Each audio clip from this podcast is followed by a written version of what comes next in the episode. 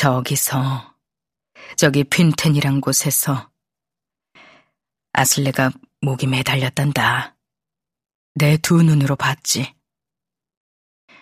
그가 매달릴 때 그 자리에 있었거든. 그때 나는 별이 빈에 있었단다. 라고 오슬레이크가 말한다.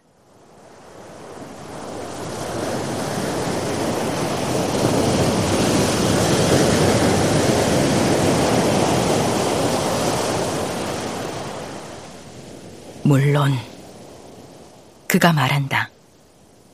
하지만, 그래. 어쩌면 너도 거기 있어서 알지도 모르겠구나. 라고 그가 말한다. 그가 네 아이의 아버지이지 않니? 그래, 그렇지. 라고 그가 말한다. 적어도 저들 말로는 그 남자가 살인을 저지른 게 분명하다고들 하더구나. 오슬레이크가 말한다. 네가 별이 빈에서 멀리 떨어져 있지 않았으면 그들은 너마저 매달려고 했을 게다. 라고 그가 말한다.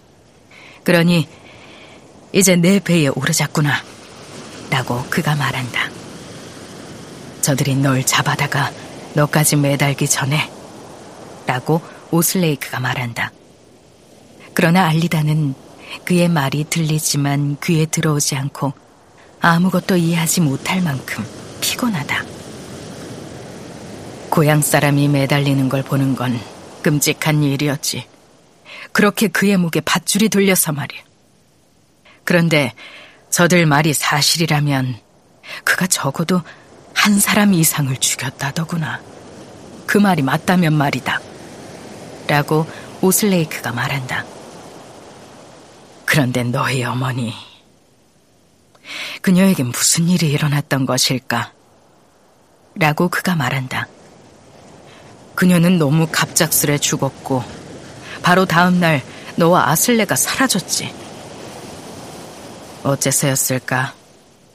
그리고 아슬레네 아버지의 보트하우스를 돌려받고자 했고, 아슬레에게 그곳을 비워달라고 했던 남자는 당연한 권리로 그렇게 말했지. 적어도 저들 말로는 그래.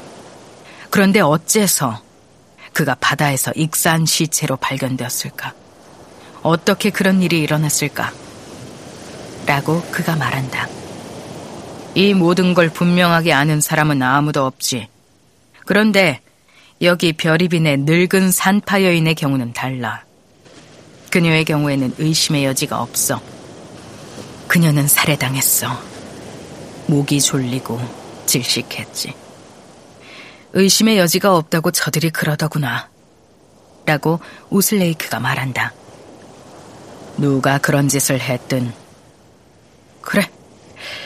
그런 짓을 저지른 사람은 남들이 바라보는 눈앞에서 목매달려 죽어 마땅하지. 아슬레가 죽었던 식으로 말이다. 라고 그가 말한다. 그런 짓을 하다니. 라고 오슬레이크가 말한다.